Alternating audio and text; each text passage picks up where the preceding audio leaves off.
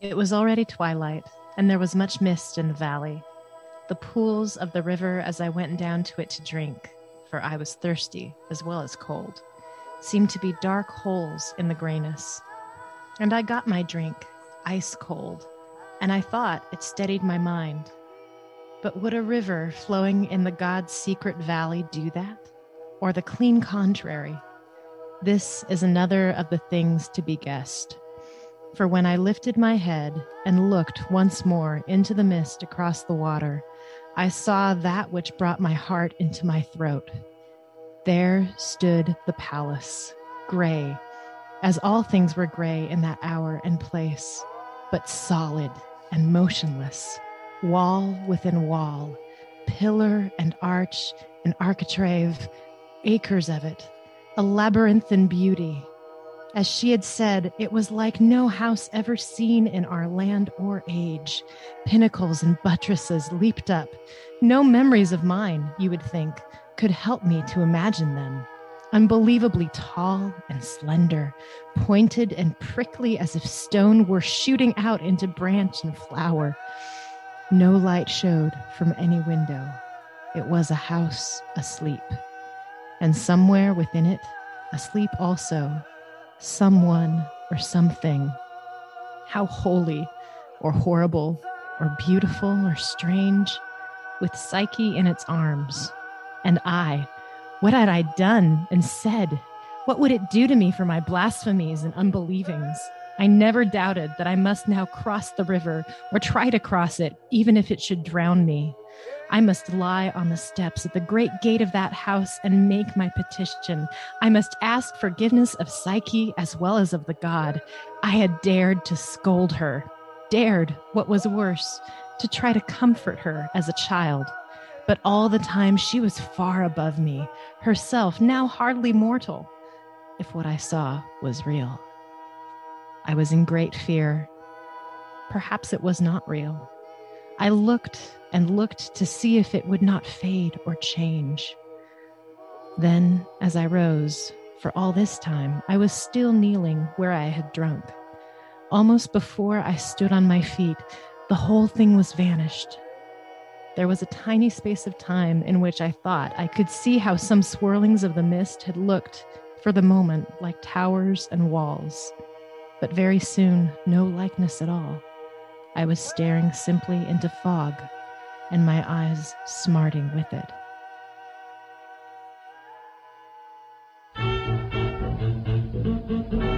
I was pointing out last time that the Christian life is simply a process of having your natural self changed into a Christ self.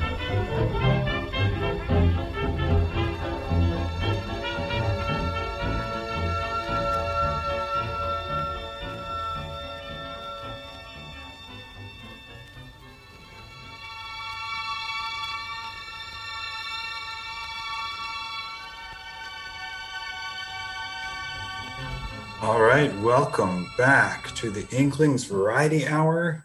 We are like an intellectual ice cold drink that steadies your mind, um, flowing, flowing by the house of the gods. Um, C.S. Lewis wrote "Till We Have Faces" quickly in collaboration with his wife Joy Davidman, publishing it in 1956 but he'd really been developing it for 35 years, according to him, um, since his atheist undergraduate days. A reworking of the Cupid and Psyche myth from the point of view of one of Psyche's evil sisters, it had been written as an unfinished narrative poem.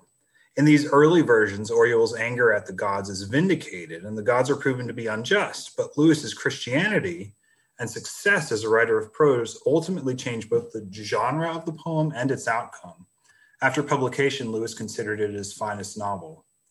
Um, this novel is notable for its interiority. Lewis explores the psychology of the Queen of Glome, Orual, from her childhood as an ugly princess until the loss of her favorite sister Psyche, later lifting up the veil just a bit to allow us to see her fate in the age to come. Um, I am Chris Pipkin. With me, as usual, to discuss this is Anika Smith. How are you doing, Anika? I'm doing all right. How are you, Chris? Doing fine, doing fine. Um, how's the um, How's DC treating you? Uh, it's lovely. Spring is upon us. The rains have come. Uh, I feel like someone must have committed human sacrifice because the birds are returning, the blossoms are happening. Yeah, just everything's coming up. There are crocuses breaking forth out of the crusted earth. So that's Pretty great. good. So, Yeah. if any of our listeners were responsible for this, um, you know, um, please do turn yourself in. Um, human sacrifice is still illegal um, in this country. Um, you know, despite the what is it, First Amendment? Um, one of one of those. yeah. Yeah. So there's a, actually a great um, religious liberty case on this for Santeria. Mm. You can sacrifice, you can totally sacrifice um, roosters. I'm Oh, not a lawyer. This is not legal advice, but um, yeah, you can totally sacrifice roosters. Well, I mean, Uh, Church obviously, right? I Luku, Lu- Lukumi, yeah, mm, um, because this town in Florida was targeting a Santeria priest um, and saying he couldn't slaughter chickens. And the Supreme Court said, yes, you can. So yes, you can. That's right. Slaughter, slaughter chickens. Wow. Yeah. Oh man, when you say Santeria, all I can think of is that. I don't practice song. Oh my Santeria. gosh. yeah, yeah, Ugh, same. Just takes Just me just back. think about working on religious liberty issues and Oh man. having to like go Lukumi, Santeria, and like have Sublime in your head while you're Yeah. talking to First Amendment litigators. It's really, really uncomfortable. Yeah. Yeah. yeah. well, you know, apologies to any practitioners of Santeria that we've offended. Um, you know, who I know are some of our most avid listeners uh, to this podcast. All right, so let's let's talk about um, till we have faces before we get ourselves in more trouble. Uh, either with practitioners of Santeria or with people who want to sue them. So the, the quote comes after Orual, the princess of Glome, um, has just found her sister beyond all hope alive, whom she believed was sacrificed and, and dead. Psyche claims she's living in the house of a god as his bride, but Orual can't see the house, except for during this moment, um, that night, as she gets up to get a drink of water. And she says it's a vision she only sees once, briefly, as she's kneeling by this stream, and never tells anyone else about. It's, I it's love an amazing passage. The the detail and the significance it it takes in her in her narrative as we see the immediate aftermath of this and how she hides this incident from from herself and from everyone she divulges everything else to right? Like she goes later and talks with um with the fox and with bardia but she never admits this to them.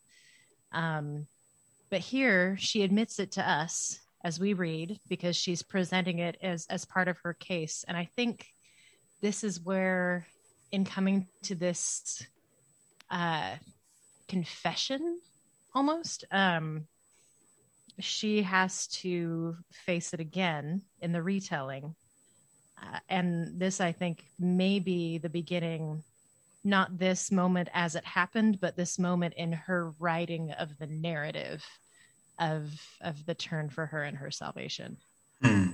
that's my yeah. hypothesis i just came up with so I think it's I think it's a, a good one. Um, she is trying to make a case against the gods, and when you are making a case against God or the gods, you need to appeal to justice and not just like, oh, I don't like them, right? Um, and so, in her appeal to justice, to, some sort of higher ideal of what is right, and the gods are not in accordance with that thing that is right, right? Mhm. She has to hold herself to that same standard and be honest about what exactly she saw. And uh, um, one of the things she says about the apparition is um, is basically that it that it actually is another strike against the gods, right? Right. Um, uh, at least th- this is the way she tries to spin it, right? That even though she saw the house that Psyche has been talking about, uh, and it looked real, and it wasn't just vague, and it's also something that she wasn't able to get rid of in her mind for however many decades it's been since this happened, right? Um, so it's a concrete enough experience that she remembers it years and years later, despite the fact that, like, we often tend to recall things the way we want to recall them when, you know, we, mm. when time passes, right? But she remembers it very clearly and she has to consciously not talk about it to the people that she tells this story to um, because she doesn't she doesn't want to complicate her idea of the way the gods are but one of the things she says is um, and, now you who read give judgment that moment when i either saw or thought i saw the house does it tell against the gods or against me would they if they answered make it a part of their defense Say it was a sign, a hint, a beckoning me to answer the riddle one way rather than the other. I'll not grant them that. What is the use of a sign which is itself only another riddle? It might, I'll allow so much, it might have been a true seeing. The cloud over my mortal eyes may have been lifted for a moment. It might not. What would be easier than for one distraught and not maybe so fully waking as as she seemed, gazing at a mist in a half light, to fancy what had filled her thoughts for so many hours? What easier even than for the gods themselves to send the whole ferly for a mockery? Hmm. Either way, there's divine mockery in it. They set the riddle and then allow a seeming that can't be tested and can only quicken and thicken the tormenting whirlpool of your guesswork. If they had an honest intention to guide us, why is their guidance not plain? Psyche could speak plain when she was three. Do you tell me the gods have not yet come so far? So um, good. Yeah, I love like she lists the mitigating factors. Like she in discounting her own senses, right? Of you know, why like I was half asleep. It might have been true, but uh, isn't the easier answer that I was really stressed out. I had been through a lot.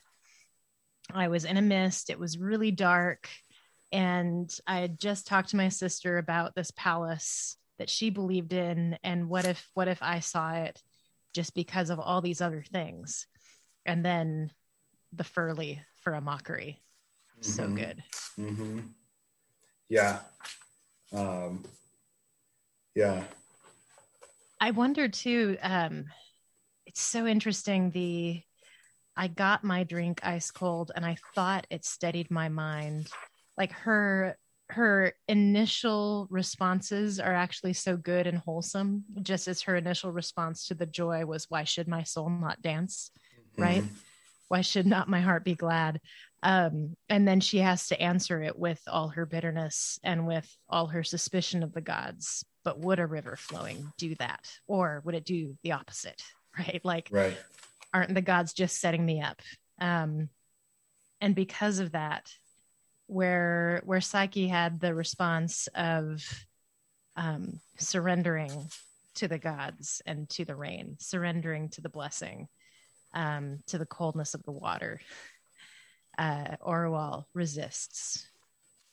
Yeah, yeah, um, yeah. Because at at heart, um, still, um, she wants psyche to belong to her um, and and and not to the gods i mean that seems to be at the core of it that she loves with a possessive jealous love where she feels she's entitled to the whole of psyche's being in a way that really only the gods are yeah there's a line later um, in one of the next chapters we'll get to where she's uh, she's upset because she actually uh, holds herself as having having made um, Psyche. Like, didn't did I not teach her how to be the queen? Right, every all the nobleness that she has that she's ruling with, like that's that's because of me.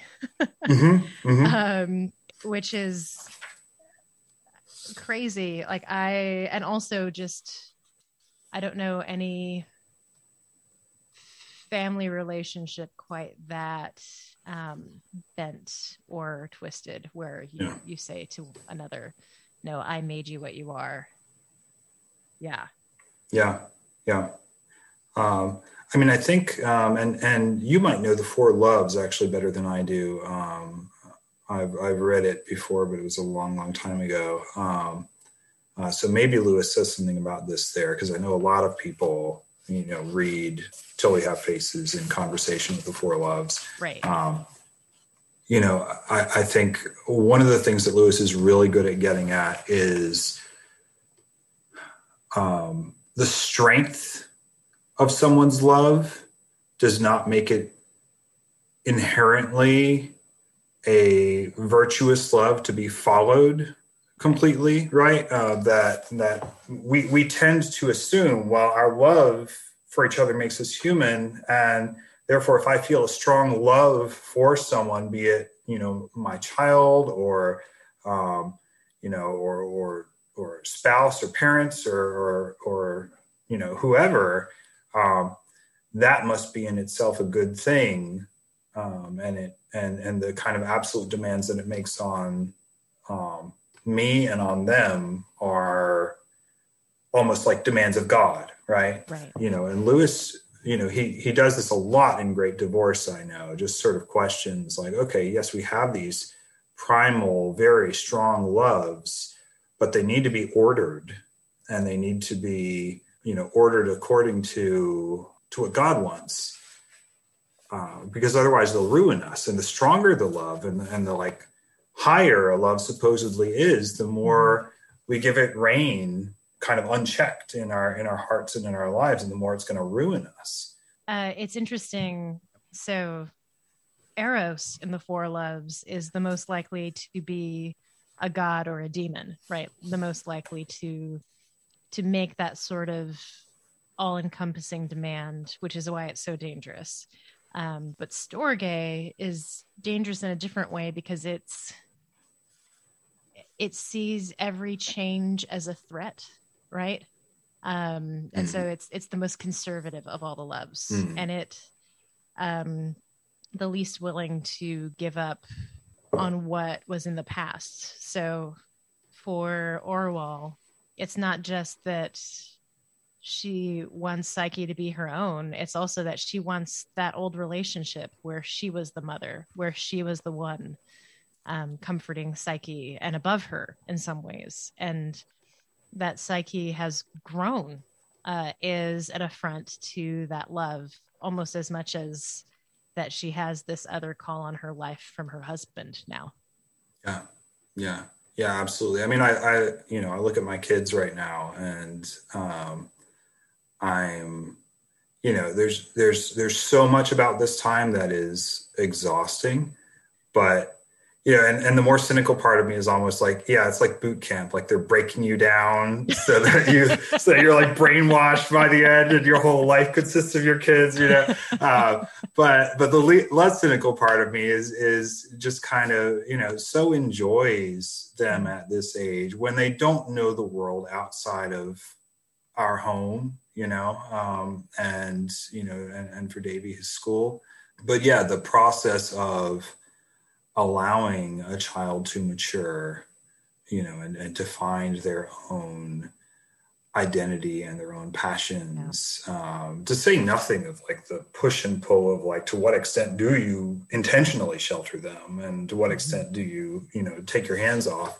But I, I can't imagine that it's not to hit us really hard when it happens, you know, because um, it's it's such a, uh, um, and I'm sure there will be great things about it, but it's also just I mean, the, just the, the the type of, I mean, parental love almost by definition is possessive because it's because it's so protective, and I'm sure you know you that's it's as prone to excess as anything else, um, which obviously it is here in Orual's case. Oh, I found the quote. What was there in her that was not my work? Yeah, Yeah, the look of scorn she gave me flayed my soul. And yet, this very nobleness in her, had I not taught it to her?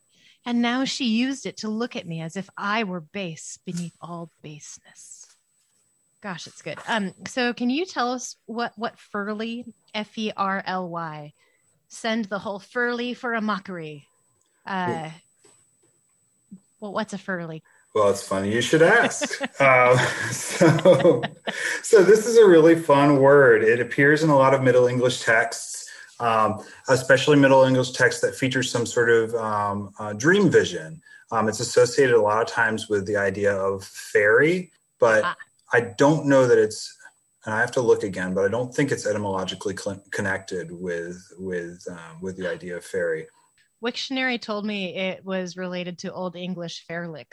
Is it? Is yeah. that did, did yeah. Wiktionary lie? No, it's correct. Um, yeah, I encounter it a lot more in Middle English texts. Um, okay. Usually, um, so there's this. Uh, we talked a little bit at the last podcast with Andrew, um, which was which was just fantastic. So and listeners, if you haven't listened to it, go back and listen to it. Um, I haven't produced it yet, but by the time you hear this, it should be out. and so so go back yeah, and and you can it. hear him on Pints with Jack. Times, That's right. Is... That's right. Please check out Pints with Jack. They're much more um, professional than we are. They you will like them. They know what they are about. but if you like, you know, if you like more rambling, then, then hang out here too. Uh, speaking of which, a ferly, um, it, it's basically it's basically a strange sight or a vision uh, that someone sees. So you see it both in like texts about fairies and uh, in in texts where you see some sort of a an anomaly, and usually in the Middle English text, and I wrote like a whole paper about this. Um, usually, it then needs to be interpreted by the characters who see it. Um, oh. Um, usually, uh, so so it's used in. Um, we talked about the Pearl poet last time. He wrote another long poem. It's usually called Cleanness, um, and it has in it the story of of Daniel and Daniel's interpretation of the hand writing on the wall, and it calls that hand writing on the wall of ferly. Ah. Um, and uh, but there are other other things like I believe uh, there's an alliterative uh, um, poem, and its name escapes me right now. But but essentially, um, Arthur and his knights see a ghost um, and the ghost warns them about things that, were, that are about to happen. And that's described as a ferly. So it's a strange event that cannot be easily categorized, mm-hmm. uh, but that is often interpreted uh, throughout the course of the poem. And, and um, uh, Lewis, um, you know, was familiar enough with with Middle English that um, that I can't think it's you know I, I don't I don't think in like mid 20th century everyday parlance, uh, ferly is used all that much.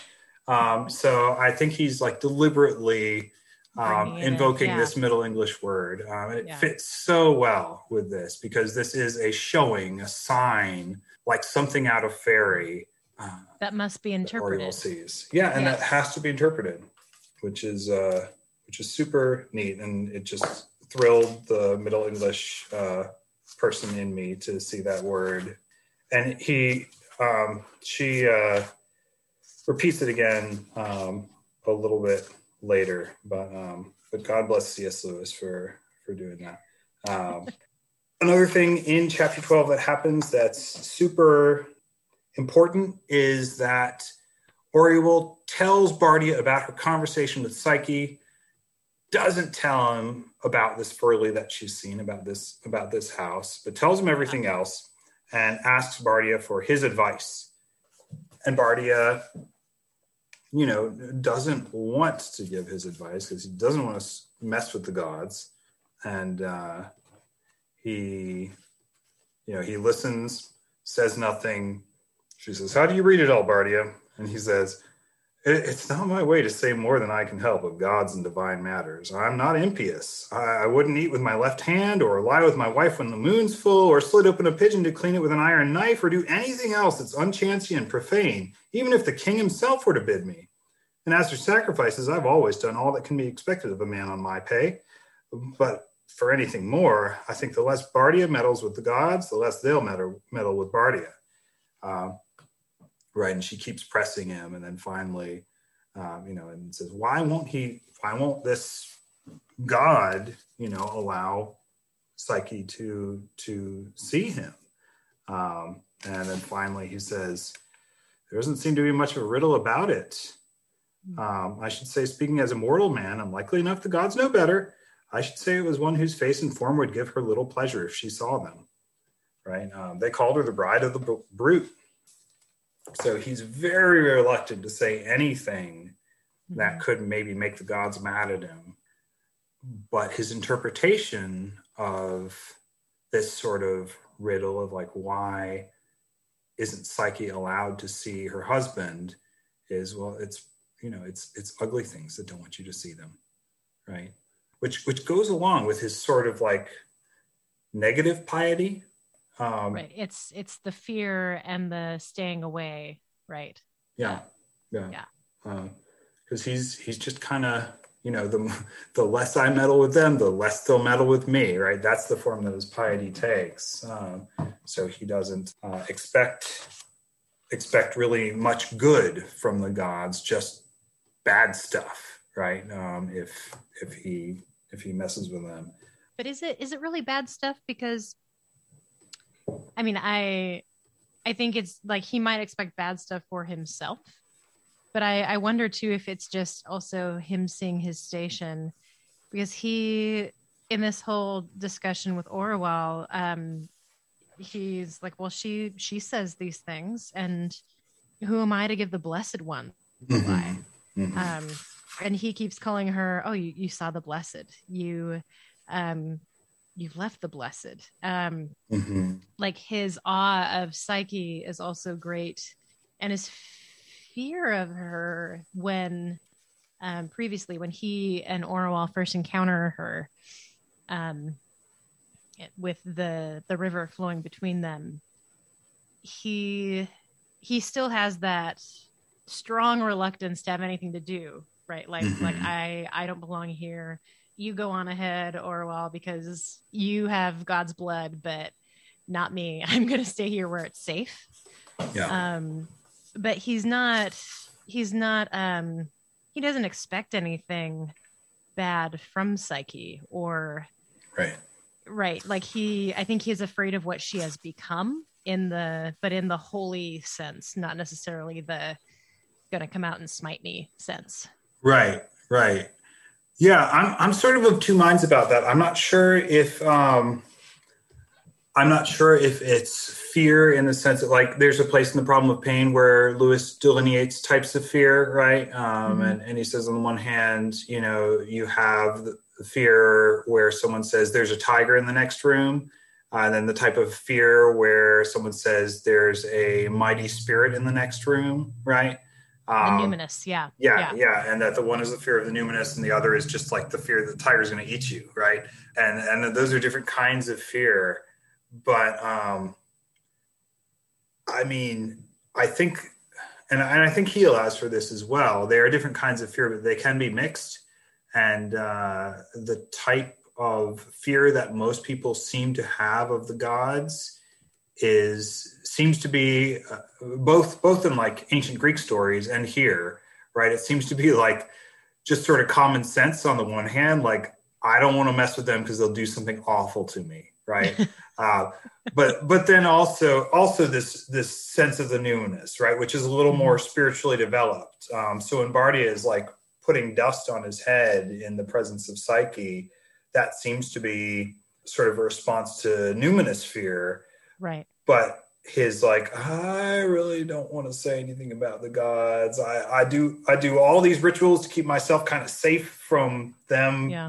hurting me right uh, and i don't want to like uh, the less I meddle with them, the less they'll meddle with me, right? Um, whereas, like, w- when that fear is more numinous and less just kind of practical, the awe that is connected to the numinous can be a kind of attraction, right? Um, right. It, it, it, can it can attract you to the even even if you're not like you know singing praise songs yet at that point, right? Um, there's like a there's a there's an attractiveness about it um, or, or just something, you know, um, you know, again, obviously depending on, I, I don't know. Yeah. I, I, I just think, uh, um, Bardia seems to me to have sort of a mixture of it and it might be mostly practical, uh, but I, I could be wrong. So she tells Bardia, and that's when we get to her resolution to save Psyche from this terrible fate one way or another. Up to and including killing her. Yeah. I had sworn that if there were no other way, I would have killed Psyche rather than leave her to the heat or hunger of a monster. Now again, I made a deep resolve. So then we have kind of this this parallel moment to this conversation with Bardia when she goes back uh, home in chapter 13 and comes back to the palace, right? And and mm-hmm. um, apparently the fox has just sort of been waiting, right? Who had been squatting there, as my women told me, like a cat at a mouse hole, you know, just waiting for, um, you know, his daughter essentially to come back, right? Um, and yeah. Uh, um, so I'm so sorry, but before no. we get to Bardia, yeah, um, yeah, the I just love all the all the whispers um, it seems Orual has uh, in her mind of of wisdom and humility and of even the gods trying to save her from herself, right? Um, and she has this this moment of tenderness when she's reflecting on possibly killing Psyche. Uh, her tenderness comes over and she cries. And in her tenderness, I even ask myself why I should save her from the brute, or warn her against the brute, or meddle with the matter at all. She is happy, said my heart. Whether it's madness, or a god, or a monster, or whatever it is, she is happy. You've seen that for yourself. She's 10 times happier there in the mountain than you could ever make her.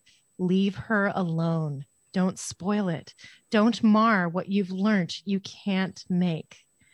And that that moment of like if she had listened mm. and that that grace coming um but then she says like in her interpretation um my heart did not conquer me right? She's going to rule over this this tenderness um with this deeper she and i love that she's painting it as a deeper love mm-hmm. almost like a deeper magic. I perceive now that there is a love deeper than theirs who seek only the happiness of their beloved.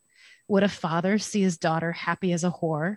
Would a mother see her lover or sorry would a woman see her lover happy as a coward? My hand went back to the sword she shall not, I thought. Come what might, she should not.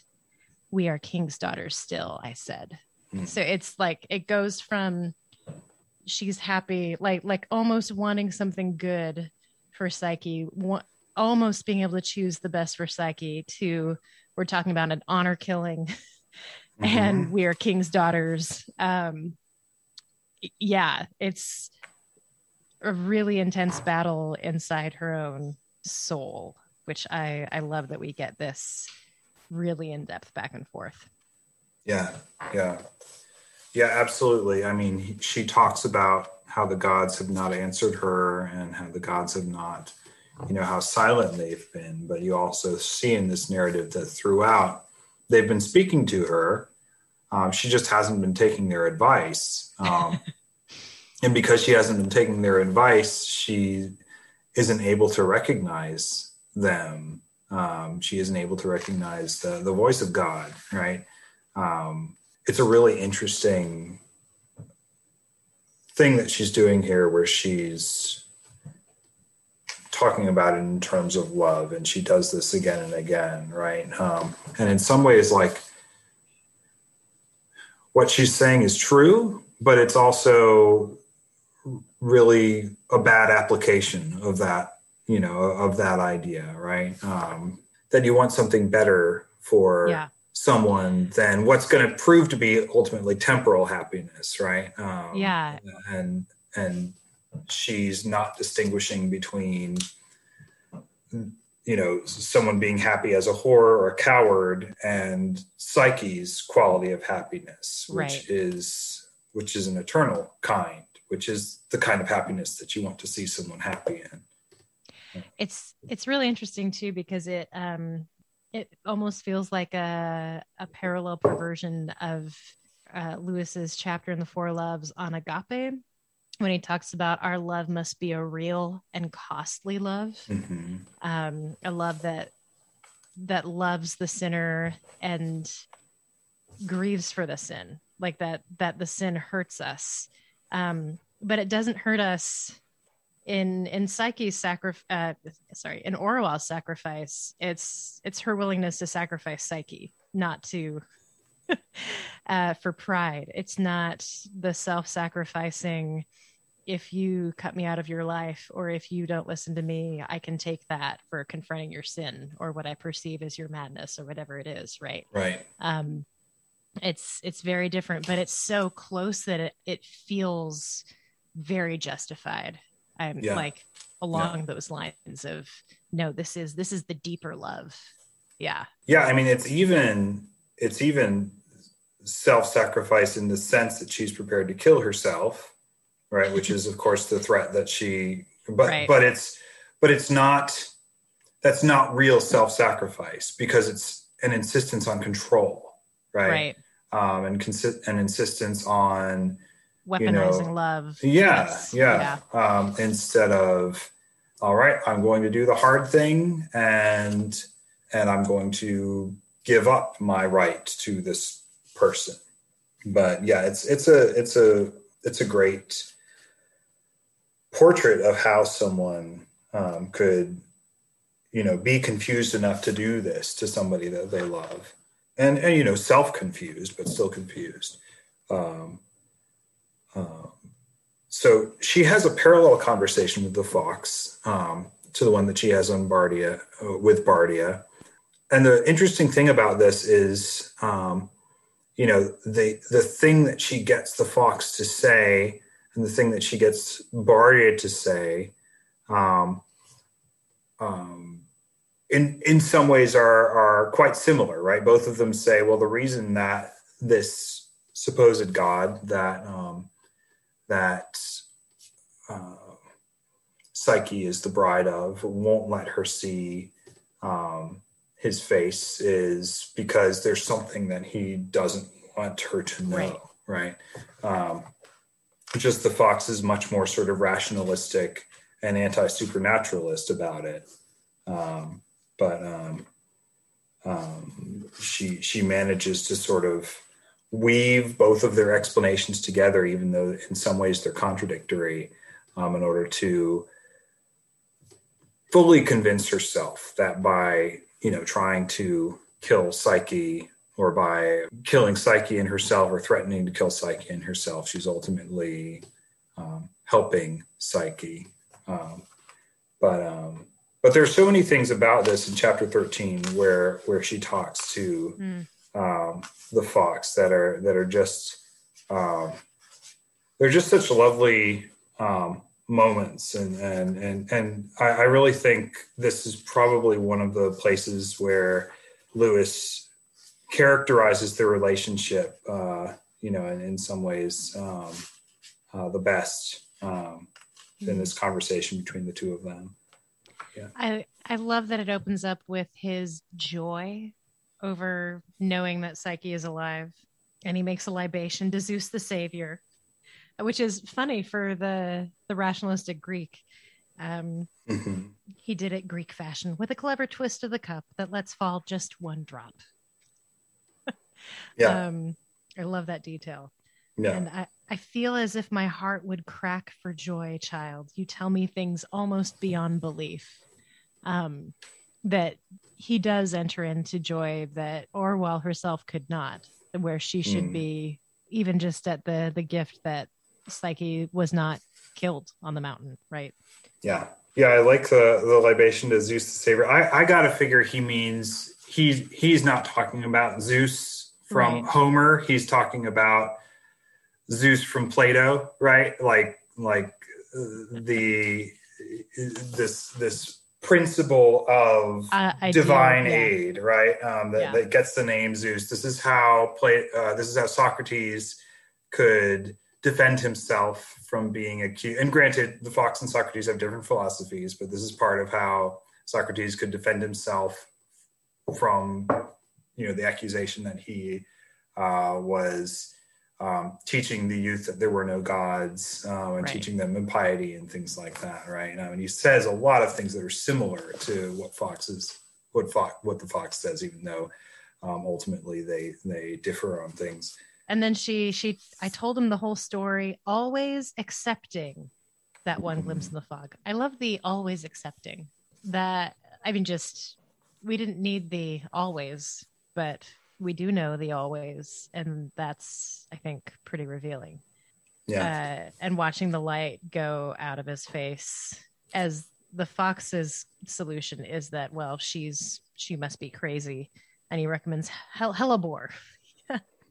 That she needs a, a potion of hellebore uh, to put her in the right frame of mind. And then they're trying to figure out well how are we going to do this right? How are we going to bring her back down yeah and he, and and she uh she's sort of like uh, so so you think she's mad for certain right um mm-hmm. trying both to sort of at the same time justify her own desire to take control of the situation right Mm-hmm. um, but also she's um, you know at the same time she she's not as grounded in the fox's beliefs as the fox is right? So so she's not an anti-supernaturalist in Right. the same way that, that the fox is right? Um, he darted a quick a quick glance at me. Why why daughter? What have you been thinking um, and she says, You weren't with her grandfather. She talked so calmly. There was nothing disordered in her speech. She could laugh merrily. Her glance wasn't wild. If I'd had my eyes shut, I would have believed her palace was as real as this. But your eyes being open, you saw no such thing. oh Yeah, and I, I guess you know that's that's an interesting um, yeah right there absolutely. And she's being she's being dishonest by saying, "Well, Yeah. actually, I did." Right? Um, yeah she just asked another question yeah. you don't think not possibly not a mere hundredth chance there might be things that are real though we can't see them she does not answer him yeah yeah Yeah.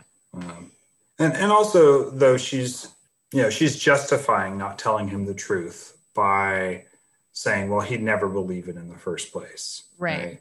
Uh, and, and without that's actually giving him the chance of his own accord to right yeah with her saying hey look here's the crazy thing i saw um, and i mean to her credit he probably would just say all the things that she said after seeing that ferly, Mhm. right? Um, like, oh, well, your you know, thoughts of this thing filled your mind, and you'd been under a lot of strain, and um, you know, all all of these other things. But yeah, it would have given him more um, than she's giving him here, and, and possibly would have shaken him a bit more out of his uh, complacency. But yeah, she she asks you, are, are are you absolutely sure there might not be things that are real that we can't see them? And Fox gives this great Greek answer, right? Certainly I do things such as justice, equality, the soul, or musical notes, right? Which is it's also just like right out of Plato. It's great. Um, oh, grandfather, I don't mean things like that. If there are souls, could there not be soul houses? He ran his hands through his hair with an old familiar gesture of teacher's dismay. Child, he said, you make me believe that after all these years, you have never even begun to understand what the word soul means. the word soul Right. Yeah, yeah, Yeah. which is which is crazy um, Yeah. and interesting, uh, and I'm not sure what to make of it. Um, but uh, yeah, um, well i i mean i may be totally overreading this but after all these years Orual doesn't understand who psyche is mhm.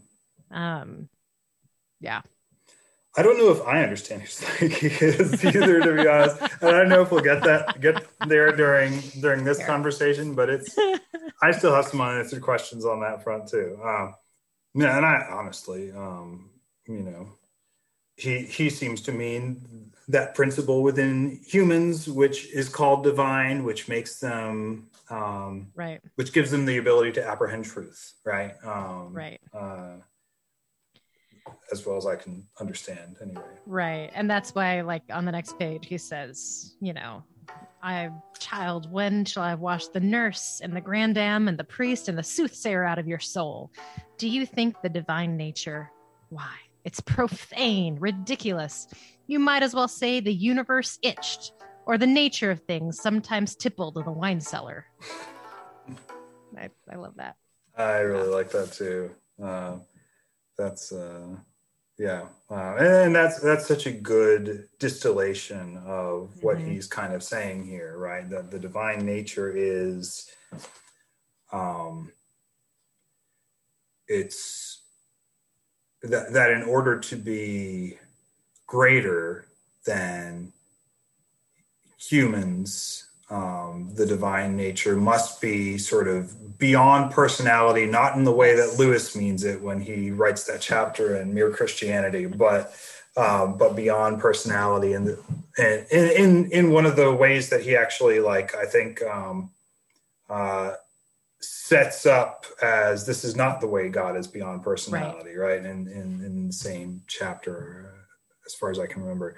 Um, but um, yeah, that um, that be these things being sort of universal, they can't also be particular, right? Mm-hmm. Um, and uh, um, yeah, um, or or if they do, it's a diminishment, right? Mm-hmm. Um, and uh, yeah, um, and uh, you know, I'm not sure I understand the uh, marriagey aspect of this whole you know without without allegorizing it right the the right. marriagey aspect of the whole psyche god of the mountain relationship and how Orual gets to be psyche too uh, eventually and, uh, and, all that um, that that doesn't make sense to me either but um, you know obviously um, it really doesn't make sense to um, to the fox um, and what's interesting about this is that both for you know, this is foolishness to the Greek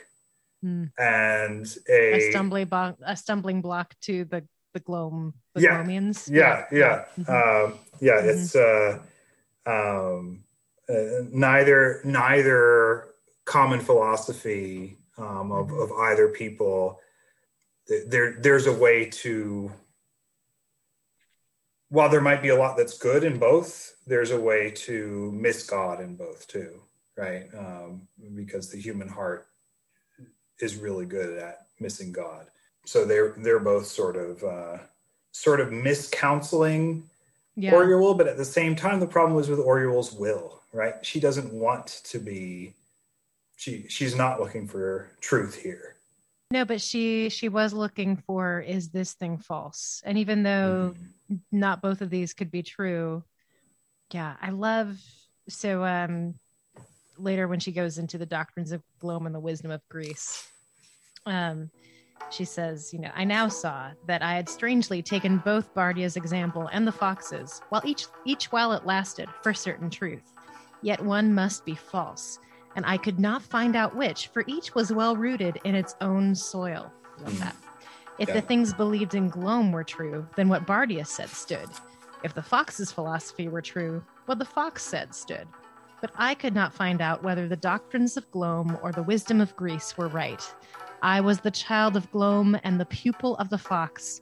I saw that for years my life had been lived in two halves, never fitted together. I must give up then, trying to judge between Bardia and my master. Hmm. And as soon as I said that, I saw, and I wondered that I had not seen before, that it made no difference, for there was one point on which both agreed. Both thought that the evil or shameful thing had taken Psyche for its own. Murdering thief or spectral shadow brute, did it matter which? The one thing neither of them believed was that anything good or fair came to her in the night. No one but myself had dallied with that thought even for a moment, because no one but she saw and she didn't mm-hmm. tell them what she saw like yeah. i she's withholding this key evidence in her argument yeah. and no one can make a fair judgment on it because she's she's not telling them the full story yeah yeah yeah.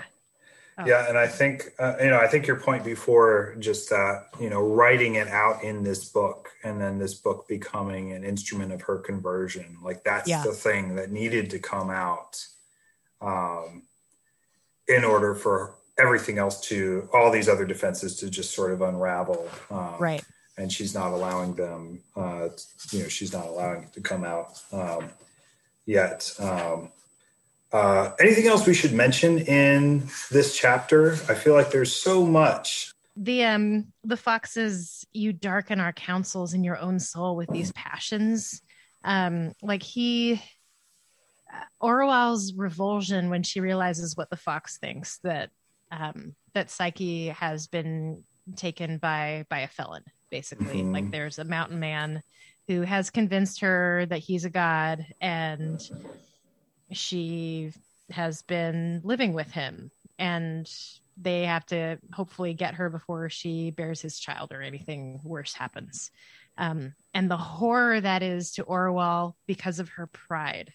Like Mhm. this is where i think when i first read it i realized how much of uh, Orual's pride was speaking. And i think it's in the same chapter. Oh yeah when she she reveals to the fox her her resolution to kill psyche if there's no other Mhm. way. And he cries out daughter daughter you are transported beyond all reason and nature. Do you know what it is? There's one part love in your heart and five parts anger and seven parts pride. I love that. Um Yeah. because it's so right. Like he's he's got her her number there um it sounds like the worst drink ever too. One part love five parts anger seven parts pride. It's super gross. Um yeah. And he was like you know it's a bitter grief and i love her and i don't want her lying in a beggar's arms yet but it's not it wouldn't be worth murdering her. Like that's Mhm. that that would be the great horror. Um yeah. Yeah, yeah, yeah. I'm, I'm. Um, I think, I think part of it is pride, and I think part of it is also just, uh, again, like culture, cra- culture clash, Mhm. right? Um, that um, in Glome they believe that the royals are um, of the gods, right? Right. And and honor ideas of shame and honor are a lot more like they are sort of universally. Um, Whereas in Greece, among the philosophers, they seem to be, they seem to have deconstructed all that a little Mhm. bit more, Mhm. right? Um, so um, he's saying to be to be poor and in hardship, to be a poor man's wife, right? Not so bad uh, compared to like being unhappy, right? Um, uh, and, and Orual says, "Wife? You mean his troll, his drab, his whore, his slut?" And then the fox just says, Nature knows nothing of these names. What you call marriage is by law and custom, not nature. Nature's marriage is but the union of a man who persuades with a woman who consents. And so, the man who persuades, or more likely forces or deceives, being some murderer, alien, traitor, runaway slave, or other filth. And then the fox goes, Filth? Perhaps I do not see it as you do. I am an alien and a slave myself, and ready to be a runaway, to risk the flogging and impaling for your love and hers. Hmm. Uh, right? Um, yeah but uh, he he views it. This is why he's been able to keep um, uh, from feeling demeaned, right, Right. Um, as a slave all of these years, because he believes that all people have divine blood, right? Because all people have the this principle inside of them, um, and and that um, you know that that social status is not something intrinsic to someone's identity, right? Right. Um, whereas, and and to the point where he's he's a bit of a radical about it, right? Um, Mhm. we are all one Yeah, even the man who has taken psyche i have called him a rascal and a villain too likely he is but it may not be a good man might be an outlaw and a runaway i was silent all this meant nothing to me i love Mm. that yeah, yeah. it's like she's gotten enough of his teaching to sort of be immune to the best parts of it. Um, you know, that's that's that's what children are like. um, Oh, I love I love this too. The um the oh, this is where men fail us. Yeah. Yeah. Uh their heart is never so wholly given to any matter, but that some trifle of a meal or a drink or a sleep or a joke or a girl may come in between them and it. And then, even if you are a queen, you'll get no more good out of them till they've had their way. In those days, I had not yet understood this. I mean, just her her old lady wisdom of this is what men are like. yeah, yeah, Um, they they they do not have the one track determination mind of I Orual, Queen of Glome. They are distracted by little things like sleep. Yeah. How dare they? Yeah. Well, I mean, spoken as someone who, by the time she's an old lady, would know, right? I mean, Yeah. she, she mostly works with men. Um, she's she's not so much in women's society uh, for the bulk of her life because she's the queen. So yeah, it's it's interesting. It it, it does sound really contemptuous, um, but it's also it also just kind of sounds like oh yeah i know i know how they work you know kind of like Yeah. when Bardia is talking about the way the king views uh you know the guys that he can understand you know Mhm. and, and is and is more although like rather than breeding sort of easy familiarity on Orual's part it just seems to breed more sort of uh like man Men. uh, Yeah. Uh, but then I'm so sorry to keep going. Oh, yeah. There's just too much good in this chapter. Um, her self realization you are alone, Orual. Whatever is to be done, you must devise and do it. No help will come. All gods and mortals have drawn away from you. You must guess the riddle.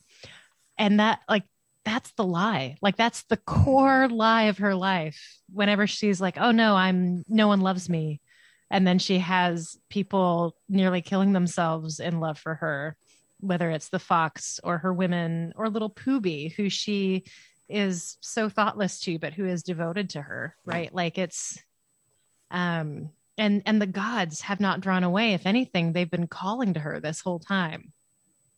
Yeah, yeah. But but her her response here. Um and then this uh this fascinated me when i first read it and i i still am just like wow.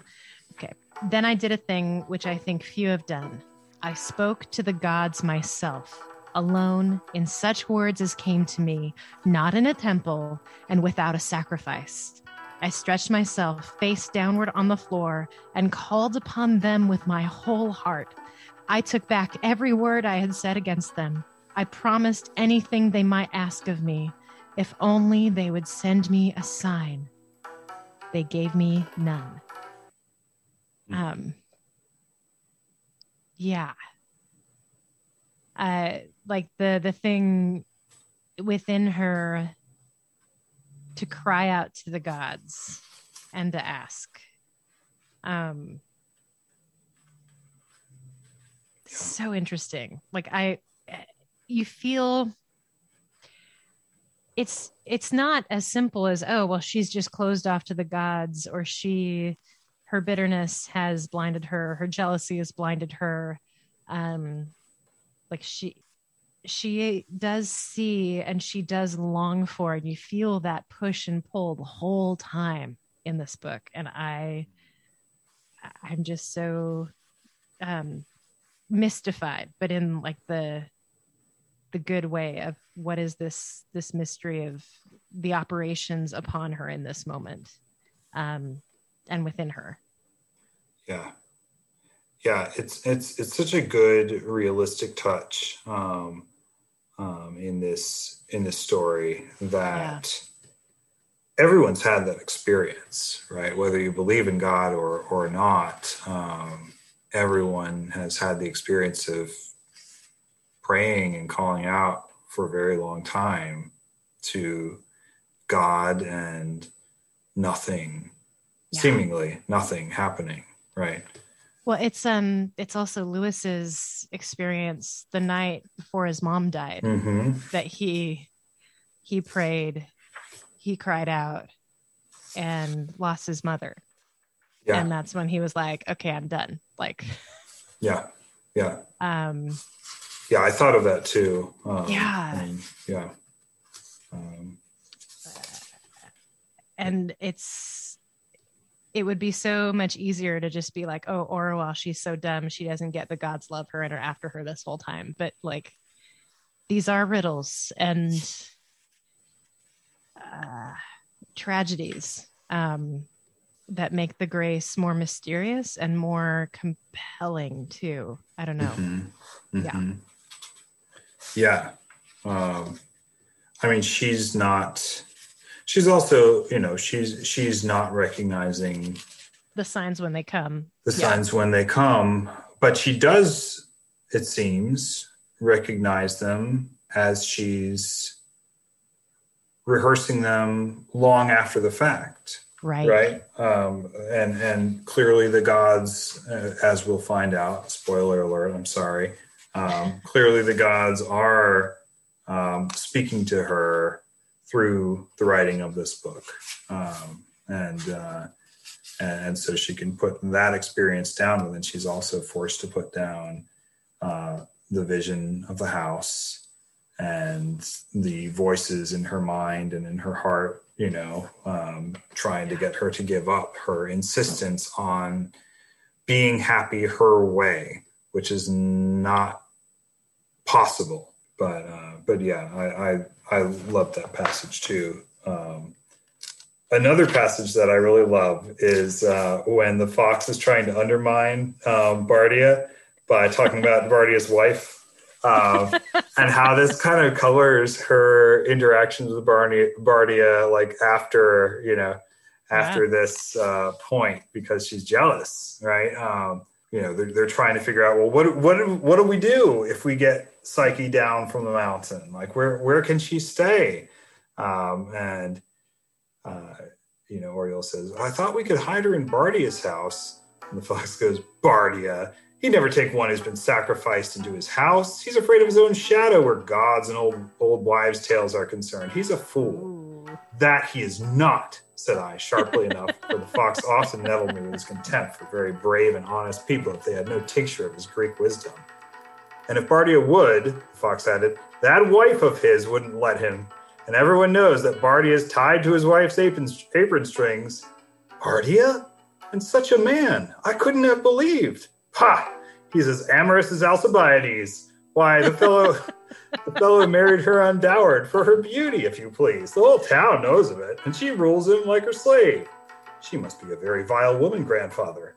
Uh, so, it's so great. Um, and the fox knows exactly how to, you know, as Orual's sticking up for Bardia.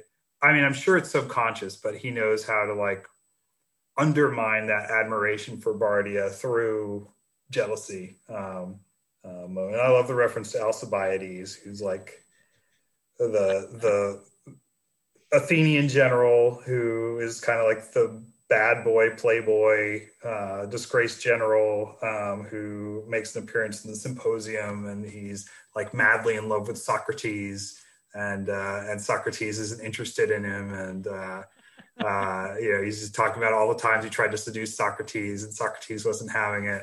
But uh, yeah, it's a fun little touch. So we can go now to our um, question of the week, which is this.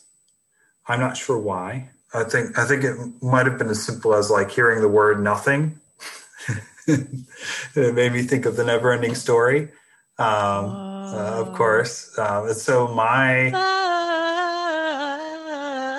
that's yeah. that's yeah. the one. That's the one. and by the way, readers, if you've never read the the Never-Ending Story, it is worth reading. It's so good. Um, it's a it's a children's book, but it's so much fun. Um, but but the '80s fantasy movie is probably most of our introductions to it, and as as it was mine. Uh, so that made me think a bit um, about '80s fantasy movies in general and how they always have amazing synth um, being played um, and and uh, in them, or- Sometimes Muppets. or very often yeah and very often muppets. Um, so i guess my question for for this week is this. If you had to direct an 80s fantasy movie based on till we have faces how would you approach it? You you think of directing and like casting the whole thing and i'm always just like here's a one-to-one analogy that doesn't fit at all but it's funny to me because i was going to go with labyrinth because of the labyrinthine uh, pillars when she sees the, vis- the vision. Yeah and, and just david david bowie, could be the god of the mountain. oh my gosh. Um super freaky shadow brute right there. Uh and we don't understand why he's so creepy and why we're stuck running around. Um yeah. yeah it's a little too I, I don't really. I don't think Muppets actually belong until We Have Faces. No, I could see them in Narnia. Um, Yeah, that would be but fun. But They don't really work here. So, um, what's the one with um Michelle Pfeiffer? um, so there's a there's a Stardust. yeah, but that that's that's in the style of a lot of these '80s movies, but it's like from 2000. No, I'm not I old. want to say. Um, Really? um, yeah, My- yeah.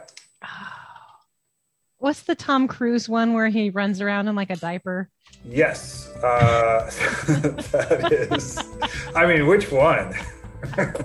That's like every Tom Cruise Legend. movie, isn't it? Yes. Yeah. Yes. Oh, yeah. Yeah, I don't I wish I knew more about the direction. Um it'd be a lot more fun to do like it's not exactly fantasy, but to do like Goonies and have something Mm. um on the hunt. Like you could have like Sean Astin as um Graham uh leading the way up the mountain again. oh, we didn't get to Graham yet. No. Um, I, I, I'm excited to get to Graham. Uh, Poor Graham. Poor Graham. Oh, he's the Yeah, worst. Oh, Oh, yeah. No, your turn. You you you have to have something good for this. I wish I did. Yeah, so I, I think, you know, the whole plot of Till We Have Faces, now that I think about it, doesn't scream 80s fantasy movie, but I think I think we could make it fit. And I think we could do that most cleanly by turning the fox into basically a Muppet. Um, oh, who who is a fox? Yes. And I uh, like this. This is a good direction. yeah, Yeah. I think that could that could be good. And then the shadow brute, instead of being, you know, God or whatever, would be like an actual shadow brute, right?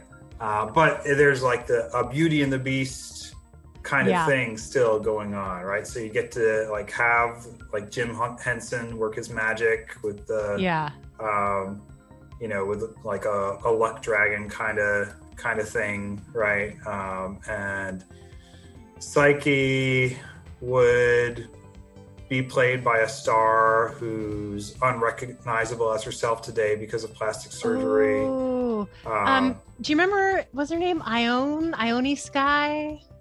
I don't know. Um. Uh. She.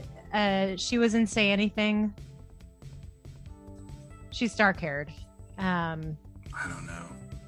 But yeah someone like that someone who was really like a thing in the 80s and then just dropped Yes. out of sight Yes. yeah Um, Yeah. Yeah, and then Orual, I feel like veils are all well and good, but it would be cooler if she had a helmet, like just a bit like the Yes. Mandalorian or something, right? Um, yeah yeah. oh i like that So, uh, you know, because she's like a warrior, right? So she needs a, uh sort of helmet Yeah. thing and uh, would mostly be fighting a lot of people and not so much talking all the time, right? Don't need all of that. This is a visual medium. Let's have her fighting through a host of bad guys.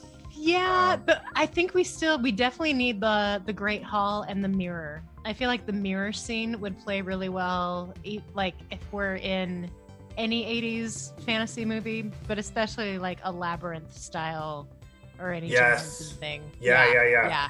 You mean like the dream sequence at the end of the book, or do you mean that uh, too but but even just when her father brings her in front of the mirror or like yeah, Yeah, the mirror is yeah I mean the the funky dream sequence at the end, I could really see being like a labyrinth type thing, like Yeah. that that part where she like thinks she's back in her yeah room, you know, and then the room gets invaded by like Muppets with a bunch of junk on their back, and yes um, yeah, and, and she figures out she's not really. There should be some sort of a, um, in addition to the fox, um, there should be some sort of a flying Muppet guy. Like uh, I don't know, maybe she has a pet owl. a sidekick Um, yeah yeah, yeah. Uh, I'm not sure how we deal with the, you know, the fact that ultimately, kind of the climax is this moment with Psyche being, you know, having everything um, taken from her that we're about to get to, um, uh, and then all the battles and all that cool stuff comes afterwards, right? She doesn't really care about it. Uh, we'd have to find some way to change the story a little bit so she's battling you know, to get to Psyche. I you know what it reminds me of actually is like those great 90s TV miniseries. Like there was one on the Odyssey. Yeah. I, I, I love. I make my classes watch that. Um, really? Yeah, I make. Is is Sam Neill Odysseus, or did I make that up? Who, who's I Odysseus? I don't.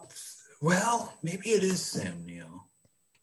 I don't think so, but but yeah, it's a. Uh, um, yeah, I mean, if we're if we're gonna do like a sort of '90s miniseries and just yeah. sort of spin that out, then, um, you know, to revisit well trodden ground already um, that we that we trod in uh, uh, the discussion of war in heaven, um, it would be more like a, um, if not a Highlander type of thing, um, like a like a Orual warrior princess or sort of a uh, uh, what's the one where he travels through time?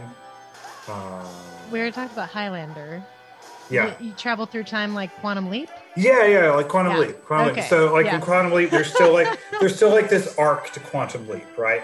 Where it's like he wants to one day get back home, and that's what's yes. motivating him throughout.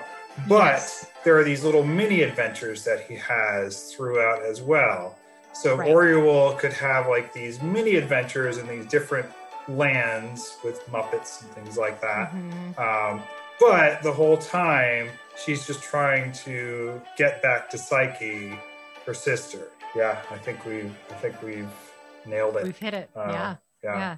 So um, call our agents. We are available. I will have summers off for writing, and so will Chris. So yeah, I am a temperamental auteur, however. um, so you know, just be prepared to work with someone who's hard to work with. He'll go medievalist on your. Yeah, that's, that's yeah. right. That's right. That's right. Uh, but I am fully willing to ruin this work of literature for the sake of a quick buck. So, um, you know, um, call me. All right. Well, listeners, that's all the time we have for today. Um, if you have your own ideas of a good 80s movie or 90s continuing series that could be made out of Till We Have Faces, um, please give us a call and we'll steal your idea.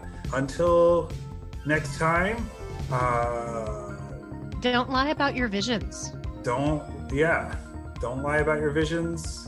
Um, share, share the the ferly. Yeah. All right. So with that, pearl of wisdom. Uh, good night and good luck.